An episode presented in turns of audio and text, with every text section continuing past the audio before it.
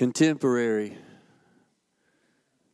traditional, liturgical, I guess maybe even classical, um, different forms of worship, right? Is your service a contemporary service or a traditional service? I guess it's traditional if you do it long enough. Then it starts applying, right? Yeah, it's what our tradition usually is. But, uh, you know, we went through this thing of contemporary, traditional, and it describes worship. Now, I, I, that might more describe the style of music, but it doesn't necessarily qualify worship. Because worship is a is an entity in and of itself. And I want to share a little bit about authentic worship this evening. Um, Jesus labeled it a little different when he's talking to the woman at the well in John chapter four. I'm going to read a little bit from John four and Luke four and from the Psalms. Psalm one hundred, Psalm one hundred, the one hundred third Psalm. And there's a really neat passage from Philippians. I tell you, I went through the entire book of Colossians this morning. And that book just wrecks me. I'm telling you. I get through it and I was like, man, I thought I I know the Bible until it's just like the awe of some of those things that Paul is writing to them about just overwhelms me. And, uh, of course, you know, it's kind of like Romans is my favorite book. I, I just think Romans is a strategic book. Let's put it that way. Because I can just camp at Colossians one and two. I can just stay at Philippians two or Philippians four. There's just so many neat places for you to just stop and try to, like a sponge, soak in just an incredible revelation that Paul is trying to get these, these churches to understand the magnitude of who God is and how he's working in their lives. Um, and Jesus has this conversation, you're very familiar with it, in John chapter four with the Samaritan woman. It's a Samaritan town. It's a well outside of town where they came for water. And uh, you know that conversation. But the conversation started focusing on worship of all things. And Jesus didn't even bring it up. It was the woman that brought it up. And, and when she realized there was something there prophetic, she resorted back to her security. And her security was that she was she was a worshiper. She qualified. And she said, we worship on this mountain. Samaria was a second Um, arena of worship when the two nations, the ten nations broke apart, and and uh, they really got into problems because they were outside the temple, so they kind of developed their own worship and a mixture of worship. And and um, she said, well, we worship on this mountain, and uh, and the Lord said, well, you really don't know what you're worshiping, because salvation is from the Jews, and it doesn't really matter what mountain you worship on. He said, we got a mountain called Mount Zion. You've got a mountain that you say is your worship mountain. But that's really not worship. That's not what worship is about. Location. That's what he was saying. Location is not the issue. What he said was this. This is John four, verse twenty-three. I, I titled this Authentic Worship, but this is the way the Lord put it. A time is coming and has now come when true worshipers. Now, I guess that means there can be fake worshipers or false worshipers. True worshipers, authentic worshipers. It is now for those true worshipers to worship the Father this way, in the Spirit, in the Holy Spirit, and in truth. For they are the kind of worshipers the Father seeks. Not only are they authentic, true worshipers, th- this is what God looks for. God is not just looking for it. He's seeking people to do that. Do you know he's still doing that? He's still seeking people who won't put an adjective in front of their worship. They just just worship. You know, not not the style, not not a classification. And he says, God is spirit, and his worshipers have to step into that dimension. And it's not location. She's all about location. He says it's not about that. He said, God is spirit, and his worshipers must worship in spirit and in truth. And I think that kind of reflects on authentic worship. So we're going to take a little bit of a look at worship. What is it? How would you define worship just as a word, as a definition?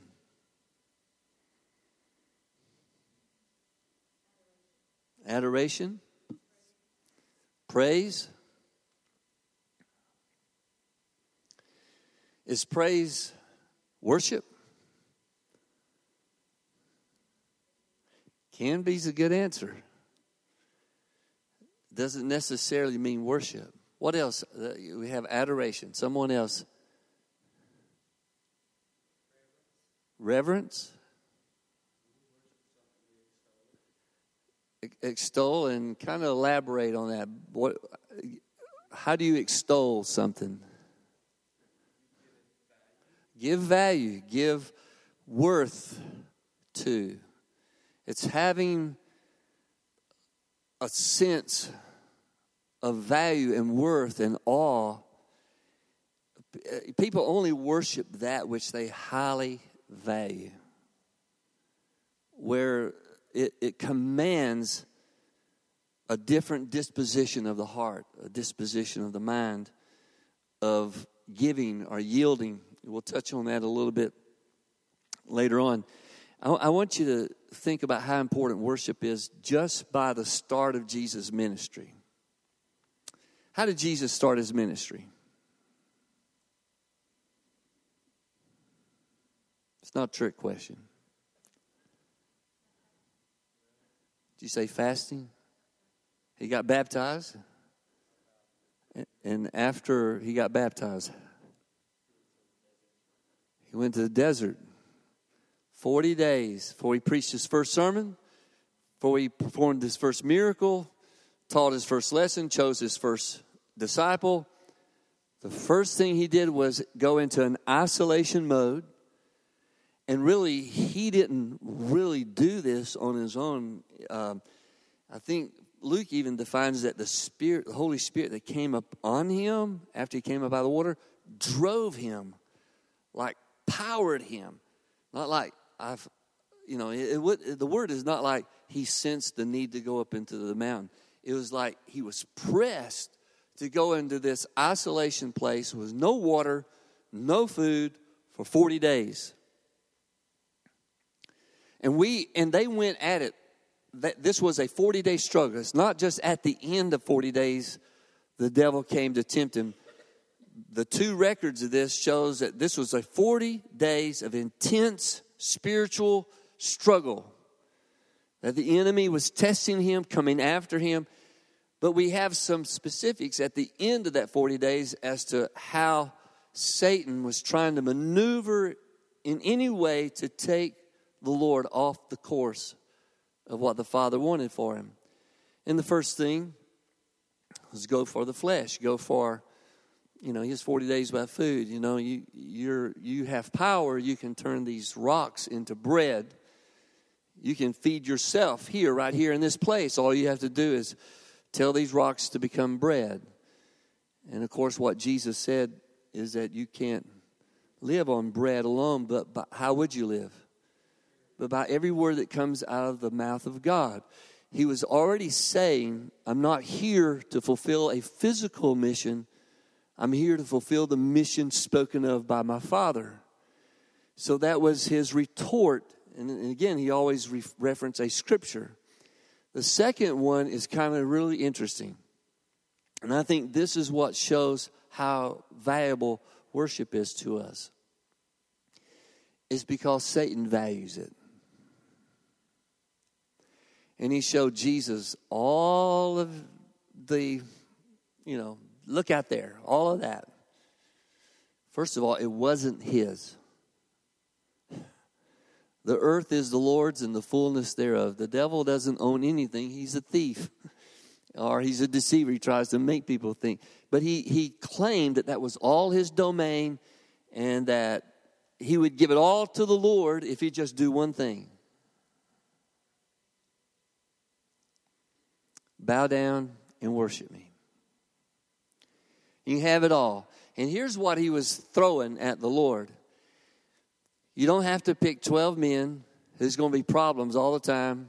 Train them to be abandoned by them, to be arrested, to be tortured, to be crucified, and be left all alone and wait to be raised from the dead. You don't have to, you don't have to do any of that. You can just take this shortcut right here. All you have to do is worship. Now, you remember what Jesus said. He comes from Deuteronomy chapter six, verse thirteen. He references it, and he says, you're to worship only God. It is written, worship only God and serve him only. He is the sole one deserving of worship. But it shows you that in this encounter, why you may understand why sometimes it's hard for you to press through and worship. Because that's the last thing the enemy wants us to do is to worship. And, and look at the other side. God is seeking this kind of worship, and here is the enemy trying to prevent this kind of worship and trying to take worship that's rightfully God's for himself. Of course, his pride is what got him into all that trouble. So this, the enemy wants worship. This is this is what he wanted when he rebelled against his own creator. Um, and Jesus makes reference in Deuteronomy six, is which is Deuteronomy five, is the restatement of the um, Ten Commandments. And the second commandment is, thou shalt not make any graven image uh, of anything, any replication, and you're not to bow down and worship it. You have no other gods before you, he says, and don't substitute an idol for what actually belongs to God. So Deuteronomy is that the Lord is one, and the Lord is to be your God, and you're supposed to follow him completely. So what is worship?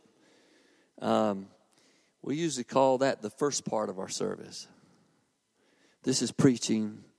We just got finished with worship. So y'all can turn off your worship. No, not really. We're still putting high value on God. You know, when I was growing up in church, it's kind of interesting, the different cultures.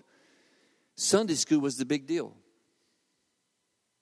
You might not realize this, but the Sunday school attendance was more than the worship attendance. Because it seemed like there was a greater value on learning the Bible. And it was, it wasn't all that uncommon for us to come out and people go to their cars and go home after Sunday school. Now it's like this kind of flipped. We may value the time in the sanctuary of worshiping more than we do a Bible study. But both of those are parts of our worship, is giving value to the Word of God. In fact, I really think God wants us to live as worshipers and not have a time of worship, but to be defined by one who worships by giving value to what he gives value to. Husband and wives that are in good relationship, I think that's a sweet savor to God. I think I think that's worship to him, is when we're biblically related to the people around us and walking in the power of the scriptures. I believe God sees that as worship, that you're giving worth to what he gives worth to. Let me take you um, Psalm one oh three, because uh, there's a difference between worship and praise. Praise can be worship, but it doesn't necessarily mean it is worship. Just define the word praise. It's going to be a little bit easier to come up with words for praise than it is worship. Praise. To laud. Boy, look at you come out with that English language. You're, to laud. When you praise someone, what are you doing? I mean, not just God. If, if you give, you know, if you give praise to your son or daughter, what are you doing? Now that's huh? Compliments. Praise is complimentary. It's like you did really well. All right, get this. The Greek word for uh, bless is eulogy. It's the combination of two words, E U meaning good and logos meaning word. And it's people who give a good word about someone. It's just sad that it's after they're dead. But it's translated many times in the New Testament, bless. Bless the Lord. Um, to bless people is to speak w- something good. So we can we can bless the Lord by complimenting him and saying good things. But worship is a little different dimension. And I don't mean to split hairs here, but I think sometimes we're more comfortable blessing the Lord and, and complimenting him than we are into moving into an authentic time of worship. And, and I hope I can share a little bit about that more clearly. Psalm one oh three, bless the Lord, O my soul, and all that is within me. Bless his holy name. Bless the Lord, O my soul, and forget not all his benefits, his blessings. So you see, praise is more of giving God the, the praise for all the things he's done. Worship focuses more on who he is and not just on what he's done. And here's a verse in Philippians I want you, I want you to make note of, because it's it's kind of interesting what's cloaked around this, because uh, Paul writing this would later say, if there's anybody that should be proud of their credentials, it's me. If there's anybody who should take great encouragement for the things we've I've accomplished in the flesh, it's me. A Pharisee of Pharisees, and he goes through the tribe of Benjamin. He's just, he's got all of these credentials. And and he says, if there's anybody who really would kind of gravitate to that, I have a lot of good things. But listen to what he said. This is Philippians chapter three, verse three. He says, for we are the circumcision, the true people of God. Listen to this. Who worship God in the Spirit. We're the ones who worship God in the Spirit, rejoice in Christ Jesus, and have no confidence in the flesh.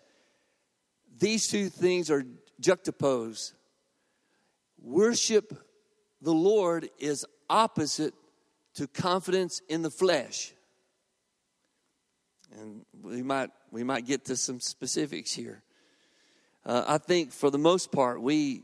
we kind of diminish the dynamic, the true, authentic worship. In other words, engaging the presence of God, connecting to the person of Jesus in our adoration, when we make it about music, and we make it about style, and we make it about the aesthetics. All of those things are part of, but they're not equal to worship. Worship goes past all that. In fact, you know, I want a, a more cool platform. I, I, I really want to be more cool myself. You know, get get like a Mark Batterson type shirt and wear it. You know, I'm going to have to kind of work out to make it look like Mark Batterson wears it. No, I'm kidding. I'm I'm just, I'm too far gone for that, I think. But, uh you know, it's kind of like now there's a value on coolness, and, and I understand that. I want that. But that doesn't necessarily make it worship. Because you ought to be able to do this every day. Think about God enjoying true worshipers. He seeks people like that. I think it blesses him when you make Monday a Sunday. And you have your own church service. You have your own worship time. You have your own time talking to God, loving him, worshiping him. Coming into his presence, wanting to experience his presence. Become more aware of your presence, Lord. I love great lyrics. And there's there's this this song, "Do It Again," that we, I, I, I guess it's been out for a while, but I heard it for the first time at, at camp last week, and I've already, I had it blasting when you came into the sanctuary. It's probably played it fifty times, I don't know. But just some some things connected with me in that song. That it wasn't the song, it was the, the truth within the song. And uh, I love great lyrics. I love great instrumentation. To see, you know, I love drums being in church. Guitars. Keyboards. A trumpet somewhere.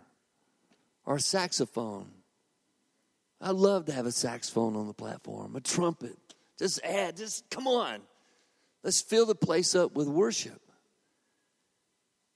But that doesn't necessarily mean our souls are being drawn into the presence. It could be just a great concert. We don't want that. And who who does that depend on whether that happens? Us. Not the people behind the instruments. It's it's how we respond. You know, I could I could be blessed. George Beverly Shea's in heaven now. I could be blessed by hearing him sing with a head cold like I've got tonight. I could be blessed by that if it connects you to the presence of God. And that's what's more important. Um, let me take you to Revelation fourteen, because what's heaven going to be like? I mean, there's all kind of um, books written on heaven. But what John sees is a celestial city that's enveloped with thunderous praise and worship. All the time. Special angels flying about the throne of God that Isaiah had a vision of. And Isaiah declared that he heard these angels. He saw them. He tried to describe them. I mean, he was, he was laboring to describe the awe of them. Had all these descriptions about them. And they were flying around the throne saying, "Holy, holy, holy, Lord God Almighty. The earth is full of your glory." And John sees that in his vision of heaven. So he sees this city of incredible worship and praise. And this is Revelation fourteen, verse six. He records this. He said, "I saw another angel flying in the midst of heaven, having the everlasting gospel to preach to those who dwell on the earth, to every nation, tribe, tongue, and people, saying with a loud voice, 'Fear God and give him glory, for the hour of his judgment has come, and worship him who made heaven and earth, the sea, and springs of water.'" In fact, he is seeing and hearing a declaration of what Jesus said to the woman in John four. Authentic worship, a worship, an adoration, a response to the presence of of God, his character, his righteousness, his justice, his creative power. He made everything. And this is the foundation of authentic worship. I want to tell you something. Worship is personal. It can be corporate, but it's really neat when it's corporately personal. When everybody in the house gets lost in his presence. I saw that this week. This past week, I saw two hundred seventy young people get lost in the presence of the Lord. Why? Because they decided to. They decided to. Psalm one hundred, "Make a joyful noise to the Lord. All ye lands, serve the Lord with gladness. Come before his presence with singing. Know ye that the Lord, he is God, it is he that made us, and we and not we ourselves. We are his people, and the sheep of his pasture. Enter his gates with thanksgiving, and his courts with praise. Be thankful unto him, and bless his name. For the Lord is good." You know, every time I see the word goodness in this song, it just kind of like evokes this, this sense of that's all God is. God is totally good. I was talking to someone today, this afternoon, who, uh, you know, he was sharing about his mother. His mother, for the first time, has made some kind of reference to wanting to go to church, and for years, all she could tell him is, I've, t- I've done too bad of things. God can't forgive me. You know, he can forgive you and he can forgive other people, but I've, and we, we were just talking. I said, you know, if you see the passion of the Christ and you see these guys just absolutely torture and brutalize Jesus, and after they've impaled him on the cross, he looks out at these people who are not asking for forgiveness. And he looks up to heaven and he says, Father, forgive them. They really don't know what they're doing. Just, if he has the capacity to forgive those people, there's not a person on this planet that he can't forgive. And I said, all she needs is a revelation of the cross. What he went through to save us. The praise that, you know, you bring, his truth endureth to all generations. Praise is declarative. It, it's, it's saying something about God. It's focusing on things. But worship, here's where I want you to think about worship. Worship requires a yielding of your heart to the Lord. You can praise without yielding yourself to God. You can, you can sing songs. You can just sing songs by memory. You can sing songs in your sleep. But worship is when you want him to have this. And you willingly give yourself as an instrument of worship. Worship him in spirit and in truth. And that verse in Philippians three three is a great verse. And have no confidence in the flesh. You know what that means? Don't have confidence in what you control.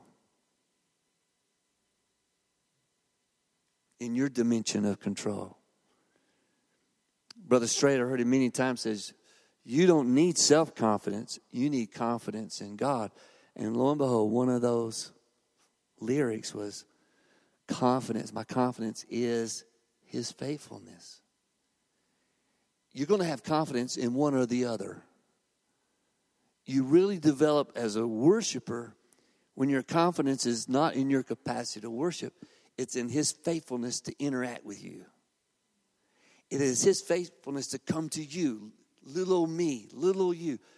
You and all the planet of the people, that he would come and have fellowship with you and listen to you and take note of you, because he has that kind of an intimate walk with us.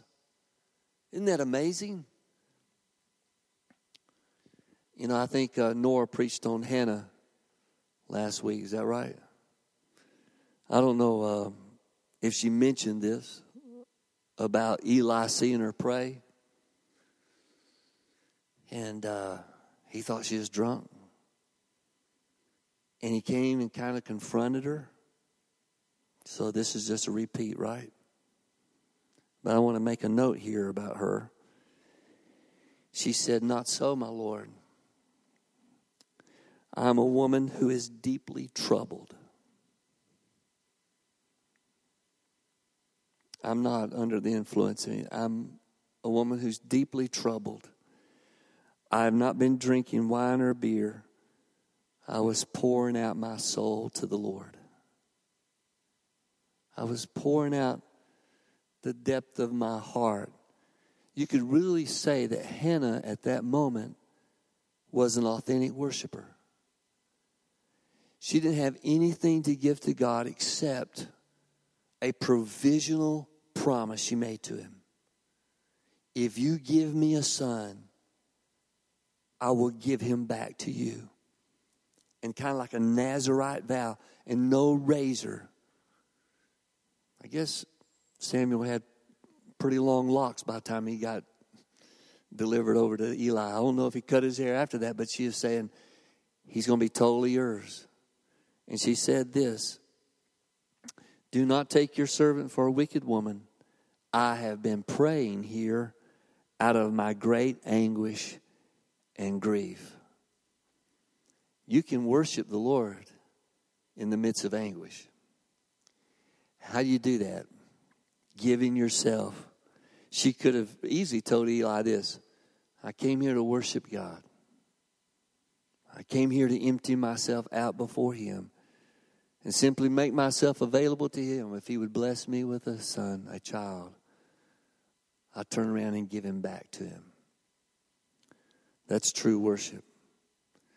And you know, um, I think also worship comes from, I'll just make this last little note. Worship worship comes out of revelation. Again, this, this afternoon I was talking with someone and I was just asking this this young lady about what's your what's your faith journey? Where did where did you come? How did you come to trust the Lord? Because I didn't know. I'm, I'm just curious if she really has this confidence that, you know, she began to share. And I, I began to share how I came to know Jesus at the age of nine. I had a life-changing encounter with him.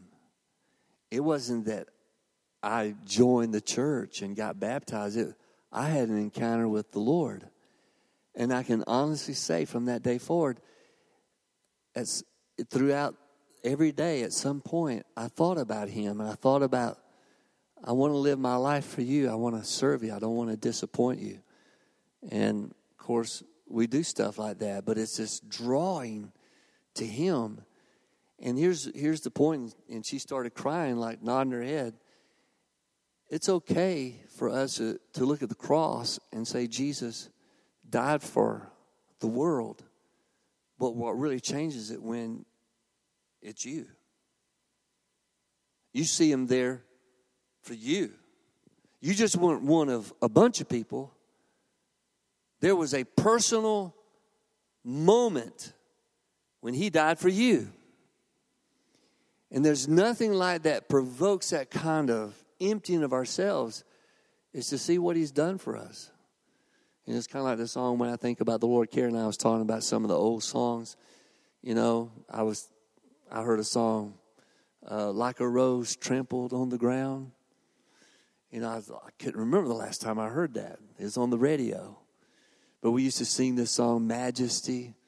Worship his mas- majesty unto Jesus. Be all glory, honor, and praise.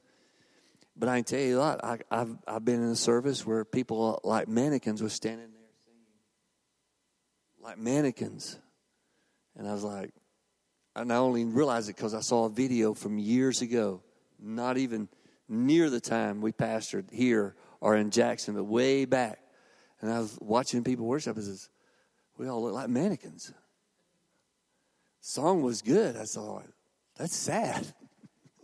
We had the style down. I was like, man, I feel bad that we didn't say, hey, stop it. Let's start over. No lifting hands unless you're really into it. But it is, we can get in the habit of singing and doing in the style, and the style takes over. You just kind of like mindless go along with it. Well, I don't want that. And I really think what happens is if we can walk in his in his presence every day, we will never live another day without being a worshiper. Every day we'll be a worshiper. Would you stand with me?